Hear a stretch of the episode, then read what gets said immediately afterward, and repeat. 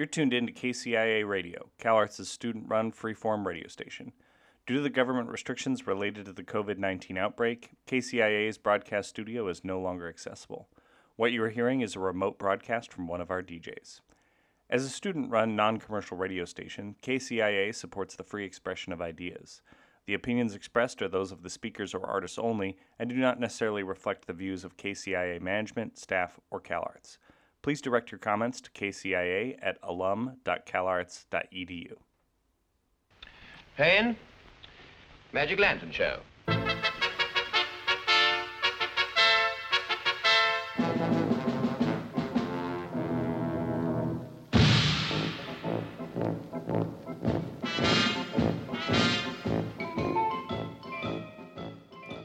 Welcome, welcome to the Magic Lantern Show. I'm your host, Matthew Pagoga, and we've got a great show lined up for you. Our guest tonight is Sean Regan, and we're going to be talking a lot about film and the movies. So that'll be kind of our uh, topic of the day is film and movies. It's been a crazy week. I I know I've had a weird one. H- how about you? Anybody watch that thing that happened on TV where a monster yelled at an old man for 90 minutes? God, that was just the worst, wasn't it? Ugh. Well, I guarantee that this hour will be more enjoyable. Even if it's not good, it'll be more enjoyable than whatever that was. But let's not uh, spend any more time on, on that kerfuffle. Uh, my guest tonight is Sean Regan. He's a filmmaker, writer. Uh, I've known him for 14 years, and he's one of the kindest, funniest, smartest people I know, and he's just a dynamo of insight and hilarity and vivacity. so, ladies and gentlemen, it gives me great pleasure to present Sean Regan.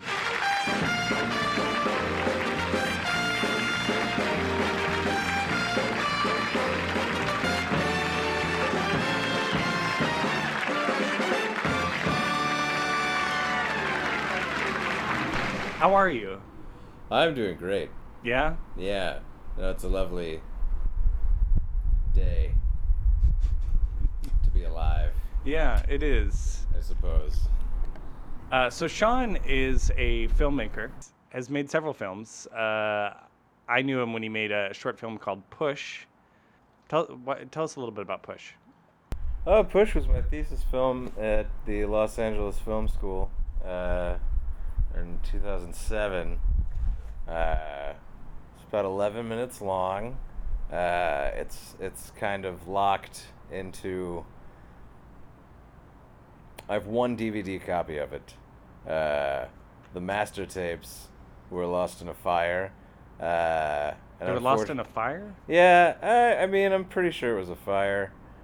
I think my editor just kind of left town with everything. Uh, that was when uh, HD meant uh, a really, really big camera and these enormous HD tapes.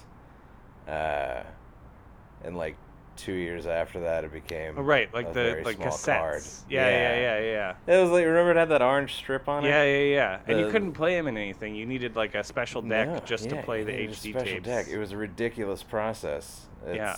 It's, yeah, like I, I think the next year was like P2 cards, and it became irrelevant. Right. All of my tapes. You need the the HD 900 camera to.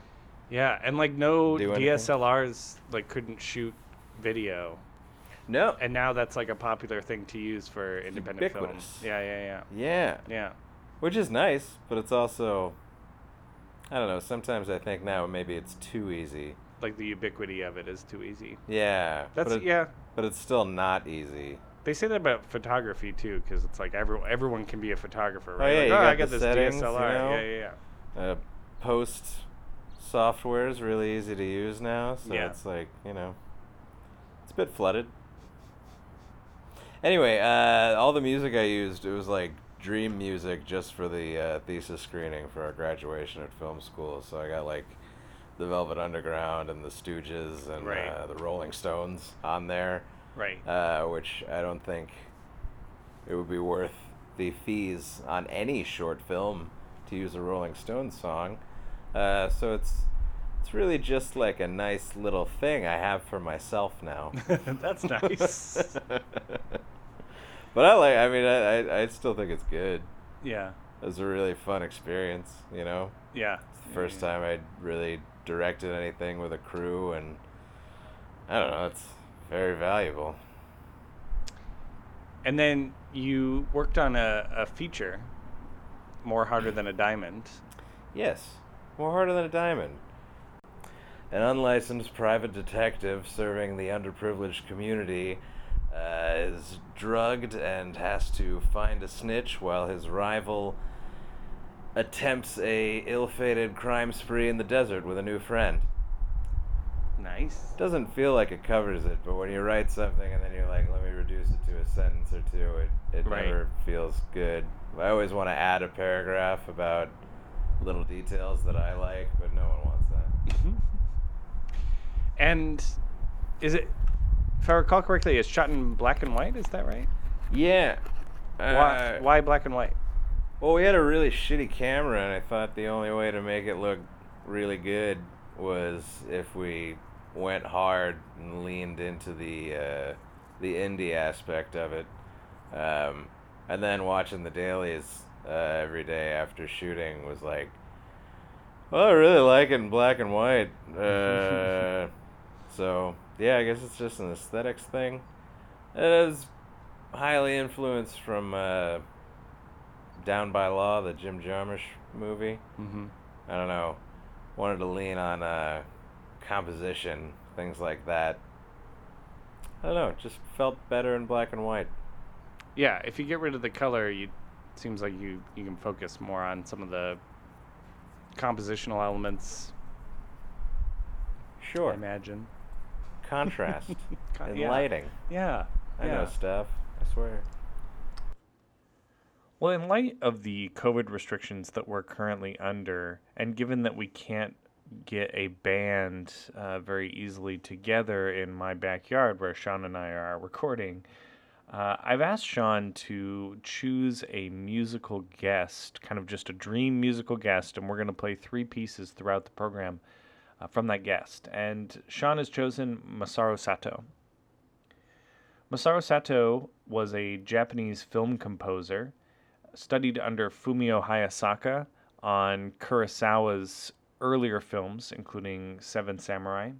Once Hayasaka passed, Kurosawa hired Masaru Sato to compose scores for films such as Throne of Blood, The Bad Sleep Well, Yojimbo, uh, Sanjuro, and Redbeard.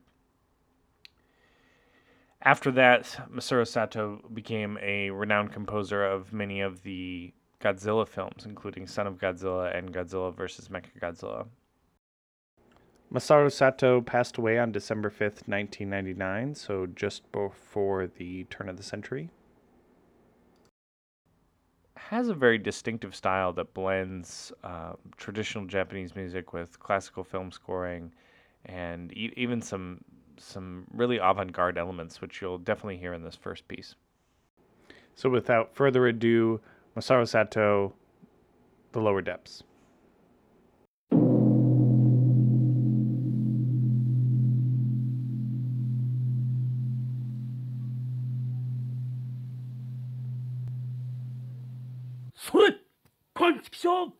あ、こんこん、こんちきしょ。あ、こんこんちきしょ、こんちきしょ。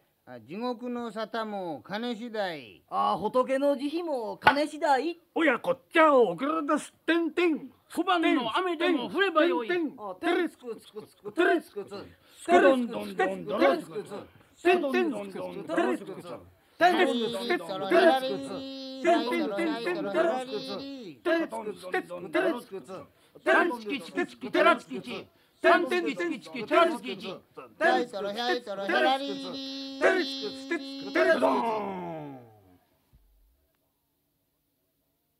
おひひよいとろタランドドドンドドドンドンいやドドンテンテンテンテンテンテンテンテンテンテンテンテンケテントントテトンテントコトンテンケテントントテトンテントコトンテンケテントントテトンテンラタコトンテンケテントントテトンテンコトンテンケテントントテトンテンラタコトンテンケテントントテトンテンコトンテンケテントントテトンテンコトンテンケテントンテトンテンコトンテンケテントントテトンテンラタコトンチャンチクチキチキチャンラチクチキっ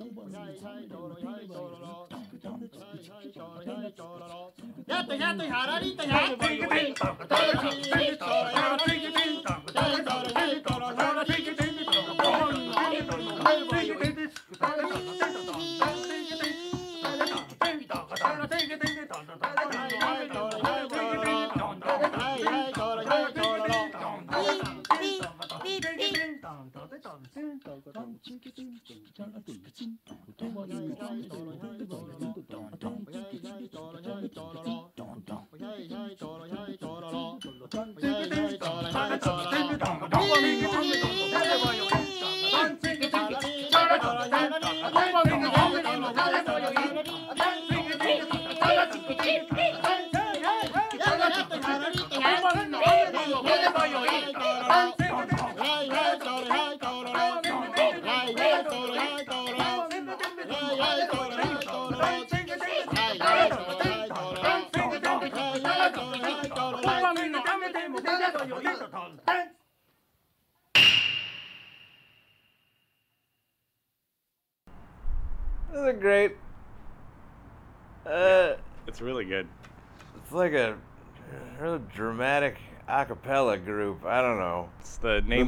of the is the lower Lower- depths, which is also the, the song.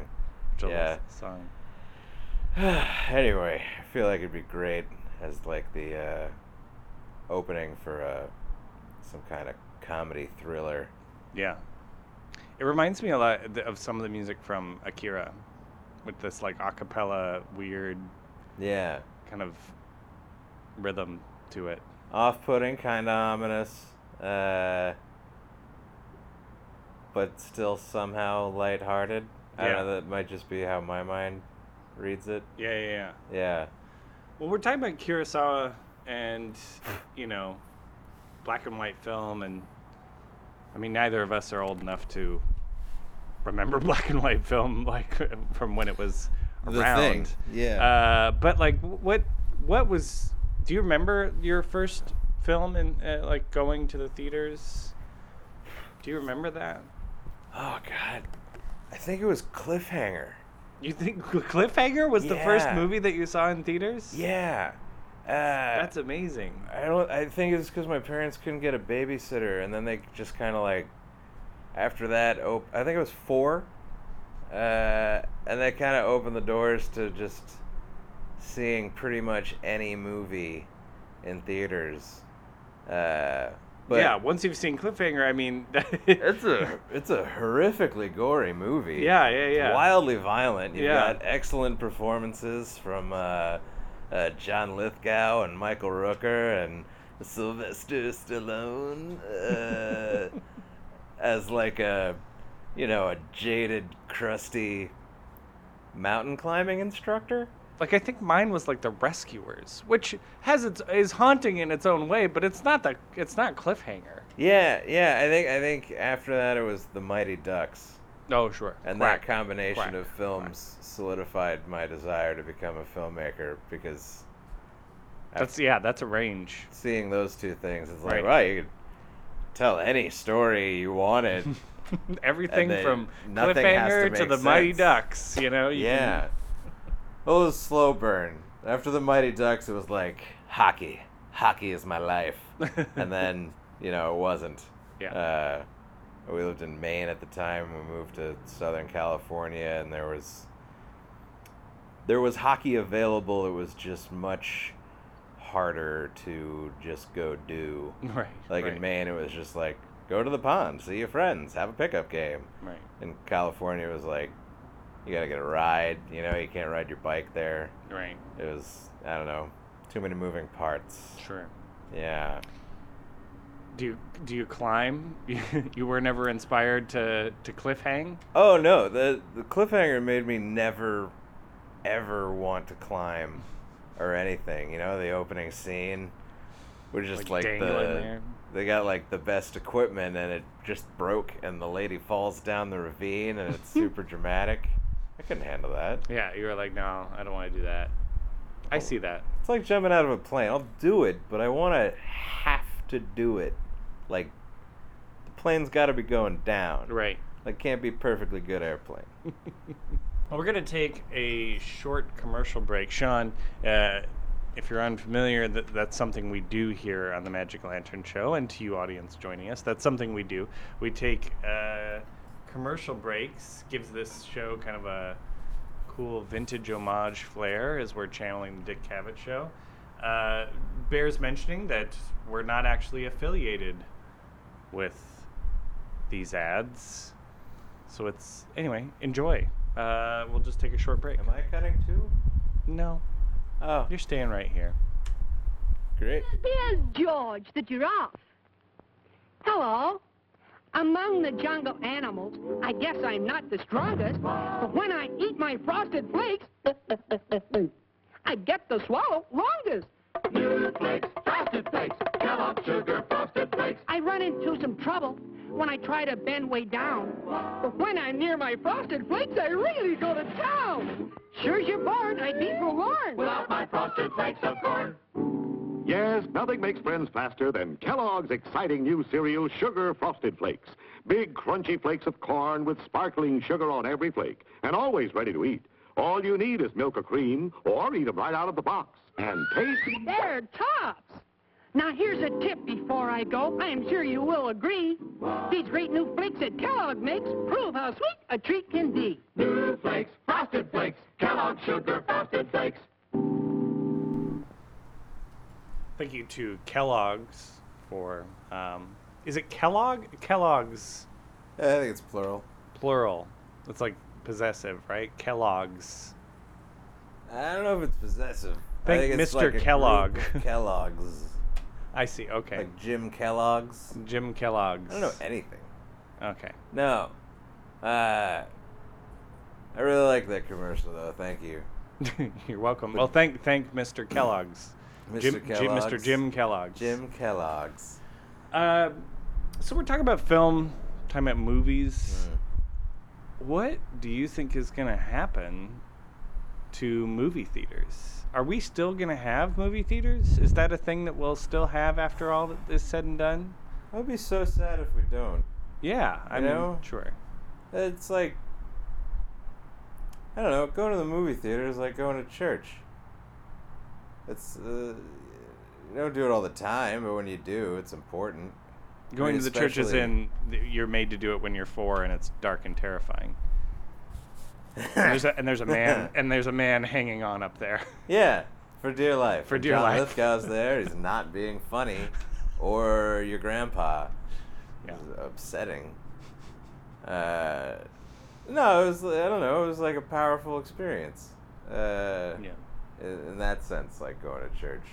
Um, that and since you know, with ticket prices becoming insane at most quality theaters, it's like they didn't do it that often. You know, Yeah. it had to be a real good movie or uh, something of great spectacle that you could be inebriated while watching. Sure. It just feels yeah, it feels like you know the the ground was already shifting Yeah. prior to all this. You know, we, we were already Netflix has already got its hooks in deep and Yeah. Yeah. And well, it, it seems like there's a, a, a revolution in the series, you know? yeah. Uh, which I which I have mixed feelings about. It's like a, a movie. It's a, a singular entity that tells a story, one story, concisely, hopefully, uh, and then it's over, and you revisit it, you know, if you want to.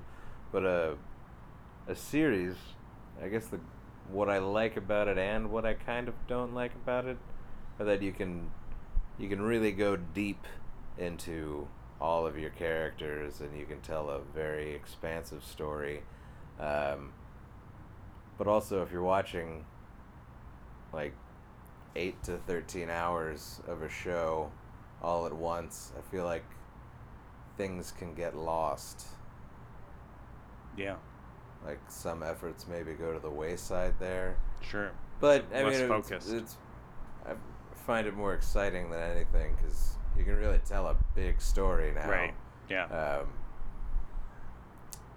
like with streaming services like Netflix, like episodes could be an hour or they can be twenty minutes. It's like whatever, whatever you want to put in that nutshell.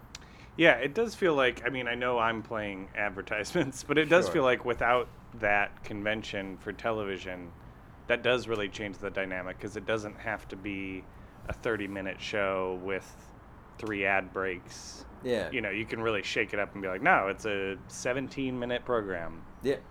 and that's it. Yeah, It- that's it. That's it. We never cut. It's 17 minutes. You just watch it, You just watch the whole thing. or it's an hour, and it just it's like a little mini movie. Yeah. Yeah, and that is that that's cool. I mean, I like that. I mean, been trying my. I've never really written a series before, so I mean, got a lot of time on my hands these days. So I figured I'd give it a shot. sure. Uh, and I mean, I kind of like it because I've been treating it like every episode is its own movie. Sure. and Uh, telling a full story within an episode. Yeah. Uh, but the beauty of it is like I also don't have to. Like it can be a continuation, um, which I kind of feel like it has to be sometimes. I don't know. I'm finding my legs with this. Yeah, Uh, yeah. But I kind of like that. You know, you have the the choice. But when you're writing now, I mean, you say you're writing a series, and I assume you're you're still writing films. Uh, when you're writing films, I mean, are you imagining them in a theater still? Oh yeah. Yeah. God, that'd be ideal. I mean, I don't want movie theaters to go away, but if if I mean, there's in the United States at least, it feels like there's no end in sight to this pandemic. Sure. I guess if it's just the United States after a while, then it's an epidemic. Sure. I don't know. Uh, I feel like once there's a working vaccine, maybe like a year after that, and hopefully all the structures remain in place for that to happen. I don't want movie theaters to go away. That'd be heartbreaking. Yeah. That would change. Uh, I don't know. I can't imagine growing up without movie theaters. Hmm. Well, do you think do you think there will always be a market for for that? I mean, you know, it's such an experience as you say and do you think we'll, just will always have some kind of market for a movie theater? Maybe it just looks different. Maybe this just it has maybe art house goes to the movie theater as well as everything transitions. I, I don't know. Or maybe drive-ins make a big, big comeback. Yeah, yeah, yeah. We are, and we're seeing that a little Well, bit. we are seeing that. I like that. There was one in France where it was a it was a swim up. I don't think that'd be great in the COVID times. No, but can you imagine watching Jaws in a swim up but movie theater? Oh my god. Yeah. Uh, Uh, that'd be uh, great. Uh, yeah, I mean maybe maybe those kind of novelty kind of experiences will shake it up. But I do feel like it does feel like the the Cineplex with like the 20 screens huge screens taking up all this this space is probably I feel like that's not they're they're certainly not building them right now. They're not building No, new 20 no. screen no movie new movie theaters. theaters. right now. Uh, well, I mean, I don't think they'll be taking them down. Feels Yeah. like I don't know. Rooms made to house a bunch of people for an event are just gonna be taking a break for a while. Yeah, yeah, yeah. yeah. I, I, I don't know. i what I've wanted to happen during this is just everyone puts a pause on everything except for just living and not contracting an infectious disease. Right, that should be the goal. Like, I mean, just like hit the pause button on capitalism in general, yeah, because everything's kind of fucked. yeah, I didn't ask. Can I say fuck? yeah. I, we don't care. We're student-run radio. No one's listening to this. Oh, fantastic! you can talk about like illegal things. Oh, fucking a. I did a cigarette ad in my last show, oh, wonderful! I'm smoking a cigarette right now. and how and I bet it tastes delicious. Pyramids, the bailout cigarette, because you deserve a bailout too. But I mean, I would like to once again in my life be in a room filled with people. Yeah, someday. Yeah, I mean, unless uh, society under- undergoes a major change and everything is just outdoors now, Sure. uh, seems like there's space for it. Yeah. But there's a lot of stuff that's already built. I don't know. It's confusing and sad. Yeah. Well, on that note, let's let's let's play another let's play another song from Masaru Sato. We're gonna do the Hidden Fortress by Masaru Sato.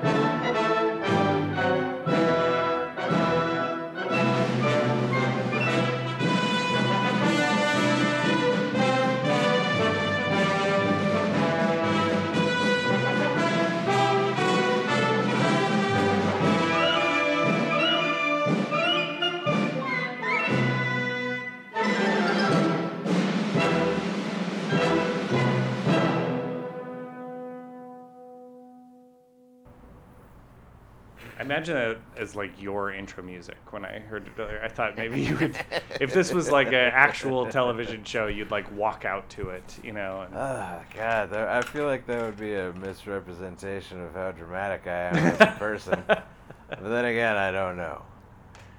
Uh, I don't think so. yeah. Um, but I like that so much. yeah. It, ha- it has a lot of energy. It has A a, lot of yeah. energy. Yeah. It's epic. Uh, again, it just always brings me back to that that drive I was taking, the the long the long drive home, with all the uh, big sweeping shots of strange vistas. Uh, And certainly you've been driving. I know that you've been driving through some of the fire stuff. You know, and those are, it's awful. It's such an awful thing. But what a weird cinematic Yeah. view to drive through. You know, like yeah, no, everything looks like a Roger Deakins. You know, like a yeah. Yeah, no, it was. Uh, uh, I mean, it, it's like this is very sad. Everything's on fire. I'm acknowledging the tragedy of it all. I mean, of course, some of these fires are just naturally what occur. But if you acknowledge all of that, all of the facts of everything, and you kind of let those go for a minute, it was really cool. uh, uh, just you know. You heard it here, Sean Regan. the fires were really cool. We're gonna quote that. Uh, well, it, it, well, it takes me back to the, the shoot I was on because we were in uh, Walker, California, uh, on a film called The uh, Follower by James Rich and Smaller Town Productions. Uh, uh, and a lot of the cast and crew was very worried about the fires because coming from we were all coming from different directions from California. Like we all, you know, had COVID tests and everything, and we were very isolated. Uh, and suddenly we were in this group, um, and everybody had to drive through a different part of California. And during that time last month, every part of California had a wildfire. Like I downloaded this app, and it was just the entire state covered in red dots. Um, and there was a lot of concerns, and I was always very gung ho when it came to production. And I was like, "This is nothing. This is nothing. This is fine. It's it's it's it's a controlled burn." Right. The director James was the same way. He was like, "No, no, no. I grew up in this area. It's a controlled burn. Everything's fine." Uh, so one morning we woke up, and on the other side of this ridge there was an enormous fire, and just a just a epic plume of smoke just covering the sun. Uh, and we literally see the fire like it was coming towards us. And I still felt myself going, "This is this is fine. It's a controlled. Everything. This, don't worry about it." And then like 20 minutes later, the whole town was evacuated. And I was like, "Ok- "Okay, all right, I'll calm down." Um, but uh, seeing that, it, it, it like everything's orange. It was a real head trip. Uh, felt like some lost production value, but um, uh, I mean, the area is completely uninhabited. Like there's barely animals. Yeah. So I feel less like a dick for saying that it looked really cool. Yeah, and it it does feel it feels so heightened that it's happening, you know, parallel to COVID. It makes it feel so much more apocalyptic. I mean, not that it isn't, but it it certainly amps that feeling up. Definitely. Um, and how does it? How does the COVID dynamic change production? I imagine. I mean, you know, when I have been on set, it's it's everyone's you're you're cramped into a room together or something, um, filming for long hours. I, I, I, how does that work? How does that work with the with the film crew? Well, uh, beforehand, everyone had a had a, a double test. You know, and if you obviously if you're positive, you can work on it. Sure. Um, and then everyone was urged, of course, to stay indoors and isolate themselves uh, in between their test results coming back and and the uh, the shooting. I mean, the the first day was the only day that we were really all in a room together. Most of it was outdoors, so Yeah. like distancing wasn't very difficult during that time.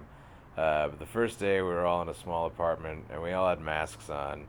Uh, everybody was pretty cool about it, like, you know, following the rules. But eventually, um, we all got comfortable, um, which was probably bad. But, I mean, I got a test when I got home. I was negative. Nobody from the production came back positive either. Right. I mean, I'm not saying don't be careful, but I think once you pot up with some people, Yeah, absolutely. uh,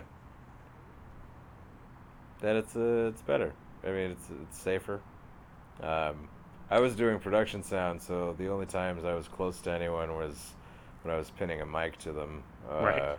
I mean, the rest of it, I'm holding a, a very long pole over their heads. So I could, I could I could stand pretty far away. um, but I imagine uh, different shoots when people are, or I mean, when the sets are all indoors.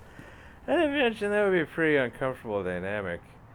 I know there's uh, like on bigger productions, there's a COVID compliance officer, and they're making sure everybody follows the rules. Which what a strange what a strange shift even just that is that there's a person there. Yeah, how, how crazy is that? Yeah, yeah. I just wonder, you know, I wonder how much different we're gonna look from this, or is this gonna be like, man, remember, remember when we had COVID compliance officers going around? Like, I, it's hard to know. It's hard to know what this will look like. If it'll look, I don't know. You know, it, it's similar.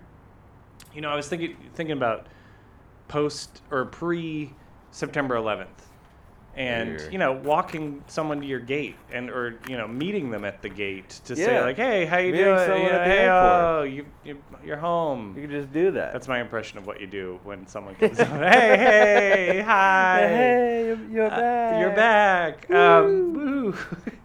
uh, but then you know this thing happened, and then it's just changed. We've never now. Yeah, now you're not in the airport unless you're getting on or getting off of a plane. Right. Uh, And like you have to take off your shoes, and like it's like all these things that are like we never did that before. yeah. It was like a person waved a little wand in front of you and was like, "Yeah, you're fine. Yeah. Go ahead." No, that was that was it. Uh, I remember my, my my dad traveled a lot when I was a kid, uh, and we would always like go. We would always meet him at the gate when he came home, Yeah. uh, and then obviously, you know, 9/11 happened, and we were just like, all right, fine, Yeah. Now you can take a taxi. No. yeah. now nobody's getting picked up at LAX. Yeah, no one, no one's getting picked up now. All right, well, let's take another short break uh, with a with another one of our sponsors, not sponsors. Uh, just we'll- we'll- Sponsors. we'll be right back after this. Old Spice means quality, said the captain to the bosun. So ask for the package with the ship that sails the ocean. Here's a fellow who looks and feels like the top of the morning. Mm-hmm. That's because he's starting his day the Old Spice way. Old Spice Aftershave Lotion. The happiest ending a shave ever had. And it's good for your skin. Makes your face wake up. Tingles it to a clean, fresh feeling. Fresh as the spray of the surf. And you'll really like that good, tangy Old Spice scent. Bright and bracing as an ocean breeze. Now, what does all this luxury cost? Just one dollar. And never did a dollar bring you so much.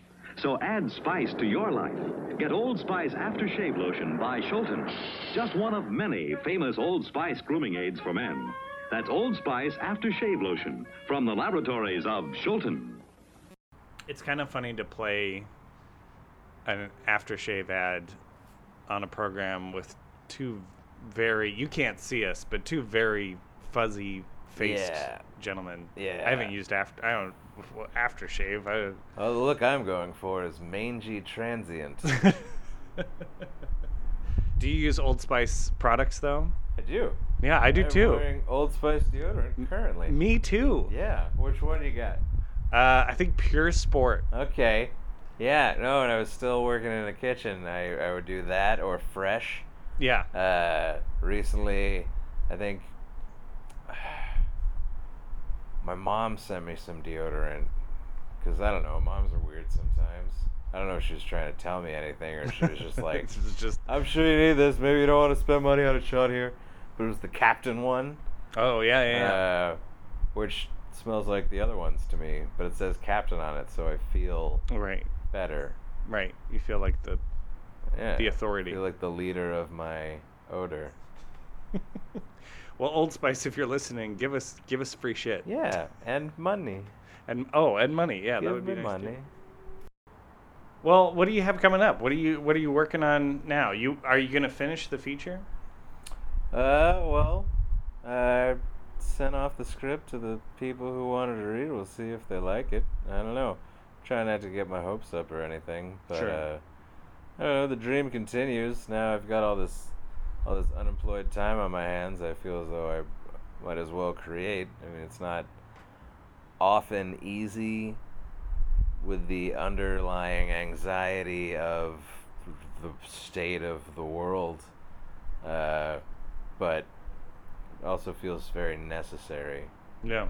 You Are you working on any? You, you mentioned a series. Are you working on anything in particular other than that? Uh, I'm fine tuning that. I Got about three episodes. Putting a putting a series Bible together. Uh, I've been doing a lot of reading recently, and they apparently they just want to read a pilot, but I had already written three episodes, so I I'm gonna keep writing it. You know. What's the What's the show? Uh, well, it started out as a, it was a writing exercise. Uh, the director of Follower and I were doing while we still worked at the restaurant. Um, you know, he writes a couple pages, I write a couple pages, go back and forth. This has happened a couple times with this specific exercise. I think it might be my fault, but after like the third go around, I kind of run with it, uh, and then uh, the other person gives up. uh, but anyway, it was a, a college dropout getting coerced into killing a bunch of people uh, for a crime syndicate. Um, he finds out he's kind of good at it, and there's some moral ambiguity happening there because all the people are really bad, but you know. He's being coerced, so he's got to do it. I don't know. I'm too close to it right now. Stop asking me questions. I'm kidding. No. well, that's one thing. You know, through all of the the film stuff that you do, um, I'm going to put you on the spot here. Okay. Through all of the film stuff that you do, I, crime is a is a running thread. Yeah. You know, uh, Yeah. y- your work definitely probes kind of the the seedier sides of life, the the criminal. You know, you just mentioned crime syndicates, and um, I'm just curious, what what is what is the attraction for you? Well, I feel like crime is kind of a byproduct of a unfair capitalist system. Just throughout the years, you know, becoming educated and uh, watching things unfold, uh, you know, people get desperate. They need things. Uh, but that doesn't necessarily cancel them out as good people. You know, there's a I don't know, there's a moral flexibility that comes with desperation that I like to explore. Uh, and a, a criminal element is kind of, I know, it's as American as apple pie. It's from the beginning. There's always been uh, people denied a regular fighting chance, so they have to make their own, and it's you know through loopholes. I mean, and everyone does it. Like, I feel like most people break at least three laws a week, uh, and even like the the the people at the top, like it's abundantly clear that they are the worst criminals. Yeah. and the people at the bottom are literally just trying to feed their families. Yeah. You know. So that re- Uh, kind of that relative nature of crime is, is, you yeah, know, the relative nature of crime, I, I suppose would be a, a good way to put it. Uh, and the, yeah. yeah, and the ubiquity of, as you say, it just kind of in our society. yeah. Uh, I mean, you know, if you think about like the Prohibition era uh, and just like the regular prohibition of, of drugs in general, like the the war on them. Uh, if lawmakers can snap their fingers and make something not a crime anymore, like alcohol, uh, then everybody's going to have a drink that night. You know, it's like, you know, certain crimes like you know, the ones that hurt people. Uh, those are bad. I'm not. I'm not championing it, championing any of those, but like marijuana and drugs in general, it's like it's mostly just a war on poor people. Yeah. It seems like a matter of perspective Yeah. Absolutely. more than anything. Well, I think this is a great point to play our last performance from Masaru Sato. The bad sleep well.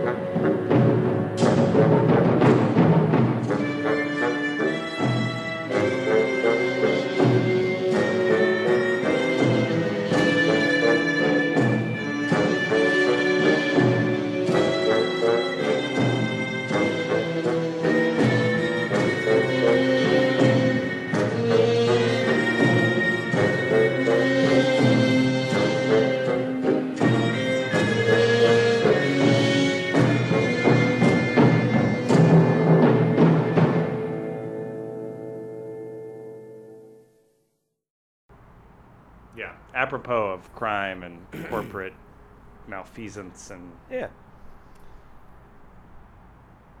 well, this has been wonderful having you on, Sean. It's been a pleasure. What what do you, what's next for Sean Regan? What's what's the next move? I don't know. I'm just gonna go home, maybe get some Thai food. Trying to delete the the delivery apps, but it's like, you know, I like touching my phone in a familiar way, and suddenly there's food. It's pretty nice. I mean, I'm a pretty good cook. It's how I paid my rent for a long time, but I don't want to do it. Yeah. Professionally, what's what's next for Sean Regan? I mean, Oh. Well, I don't know. Scouring the internet for uh, creative opportunities, however they present themselves. I like the idea of working remotely, uh, reducing my carbon footprint, so to speak, especially now. It's abundantly clear that that's very important. Uh, but yeah, yeah, just kind of building up my arsenal of uh, screenplays, I guess, uh, and waiting for this shit to end. Amen to that. Well, if you're listening out there and you want to produce a screenplay, I happen to know someone who's got some on hand, a bunch on hand. Thank you, Matthew. You're welcome, Sean.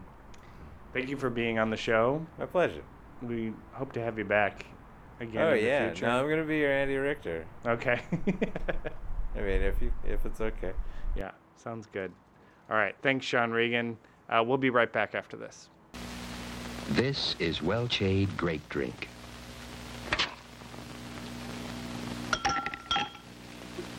It tastes better than the leading selling grape drink.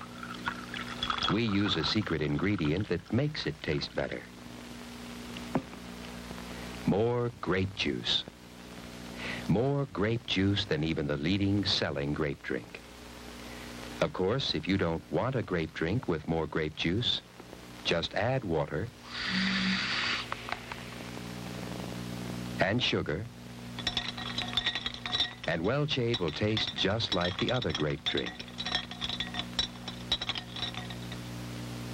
Welchade Grape Drink. More grape juice. I really like that they say the secret ingredient and then immediately tell you what the secret ingredient is. It's grape juice. Well, it's not a very, first of all, it's not a very ingenious ingredient in grape drink to put in grape juice. And second of all, you know, it's not that much of a secret now that you just immediately told me. I'm like, oh, I have a secret. And here it is. It's, it's a little weird. Anyway, uh, wasn't that a great conversation with Sean? I, you know, uh, it's so strange the the, the state of film uh, that we're in these days. Um, and we've got a little bit of extra time here at the end of the hour. And I thought, you know, last week we were playing James Baldwin with Dick Cavett. And this time I wanted to, uh, you know, stay on theme, talking about the film world and movies and movie theaters and what's happening in television. And um, we're going to turn to an authority on the subject. Uh, I, I, in fact, won't even say who we're turning to. Just see if you recognize that voice. There's been a, a, certain amount of criticism of, of the trends of American influence on things like horror comics and indeed on the films. Do you feel uh, that there's anything really, when you get down to it, in the suggestion that American influence is towards uh, a spread of juvenile delinquency through the world? I don't think that horror films or horror comics contribute to juvenile delinquency. I think that they may encourage psychotics and other dangerous types. But juvenile delinquency is, a, I think, a symptom of the illness of our age. It doesn't come from lack of playgrounds or bad comic books, but of a great longing for youth to have something to rebel against. You wouldn't say that children are imitative and that they tend to imitate what they see or read? If they were, they would have come from the bear pits and the Globe Theatre and committed some rather extraordinary acts in the Elizabethan well, days, you know. You don't think that the glorification of violence, which is shown even in, in some of the westerns, gives them ideas? It would make them think they like to shoot from the hip or... Well, you see, I think sort of I think that all vital periods of the drama and of literature are periods of great violence, and that all of our great plays and novels are violent. And I don't like them when when they are poor novels or when they are not works of art. They become uh, shoddy and seem to be uh, seem to be pandering. Yes, but to usually wicked, you know. Virtue triumphs, whereas in the horror comics it doesn't. all the Ah, time. doesn't it? I don't think so. No. No, not always. Well, it doesn't in Edgar Allan Poe either, you know. No. That was Orson Welles uh, schooling some British commentators on juvenile delinquency and the causes of that. And again, an argument that you still hear today about video games, about this, that, and the other thing. I love his, his line there at the end of, of Edgar Allan Poe.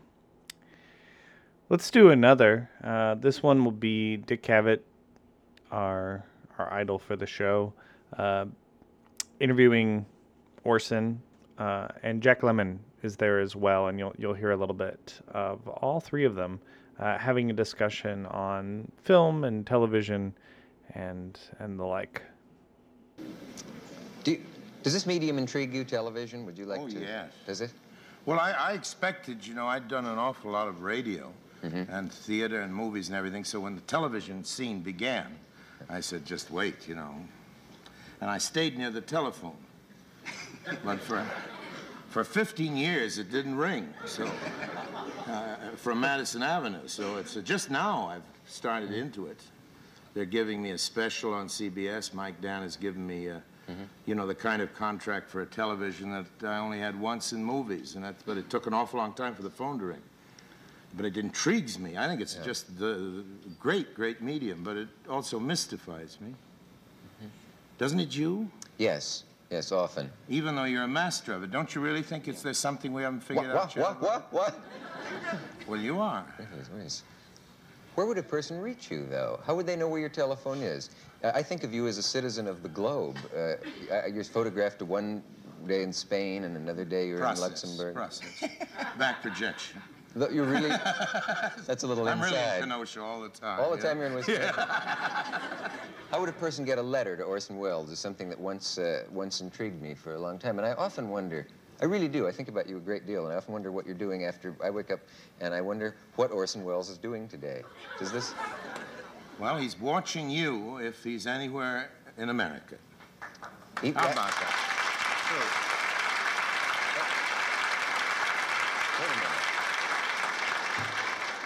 You're not very big in Budapest, Jim. but that's coming. I, I see. you know, uh, er- a, a lot of, uh, well, I guess all the young people in this country, uh, it's you sometimes get the feeling, are film happy. Someone once said about this generation they would rather make film than make love. And of course, you are, one of their great heroes. You know, Oh, the, for- the- the- the um, thing is, they all, there doesn't seem to be anybody who wants to go to movies anymore. Just make them. In the young generation, isn't that true? It is. It's, you know, uh, can I interrupt for just Yeah, 10 seconds? please do. But, no, Orson, uh, I, I assume maybe you heard this or maybe you didn't, but uh, I know it is a fact that uh, uh, Catch 22 was recently uh, sneak previewed in Boston. And when Orson said all of the young kids re- really want to make films and so forth, only 50 uh, students were told that it was Catch 22. And by the time 8 o'clock in the evening came along, there was such a mob they had to run it twice, back to back. Uh, 90% of the audience were young, bright college students. Really, that's good news. I Now, mean it. when your name came on the screen, there was a standing ovation, the biggest of all, including the director and the rest of the cast and everything. But when the name Orson Welles came on from this young generation, the whole place fell apart. I don't know whether you had, had heard that. didn't but know it's that, true. Jay. Isn't that wonderful news? I think that's called schmoozing, what Jack Lemmon's doing there. Uh, and Dick Cavett, certainly. But meeting Orson Welles, I can't imagine doing much else than schmoozing. I would schmooze myself. I wish Sean was still back on to hear me talk about schmoozing myself. In any case, um, thanks for listening. Uh, I have to plug once again that if you have a project or a band or an art, art you know know of someone who has a project or a band or you're an artist or or whatever that may be uh, we would love to have you on the show. We're seeking guests for upcoming programs. Uh, we'll be doing re- interviews in remotely or in in person using sa- social distancing protocols of course so please reach out, and you can do so at magiclanternco at gmail.com. That's magiclanternco, all one word, at gmail.com. Very, very special thanks to my guests this evening, uh, Masaru Soto, uh, the late Masaru Soto, uh, the late Orson Welles, and the very now Sean Regan. I hope everyone has a great week. Thank you for listening, and uh, good night.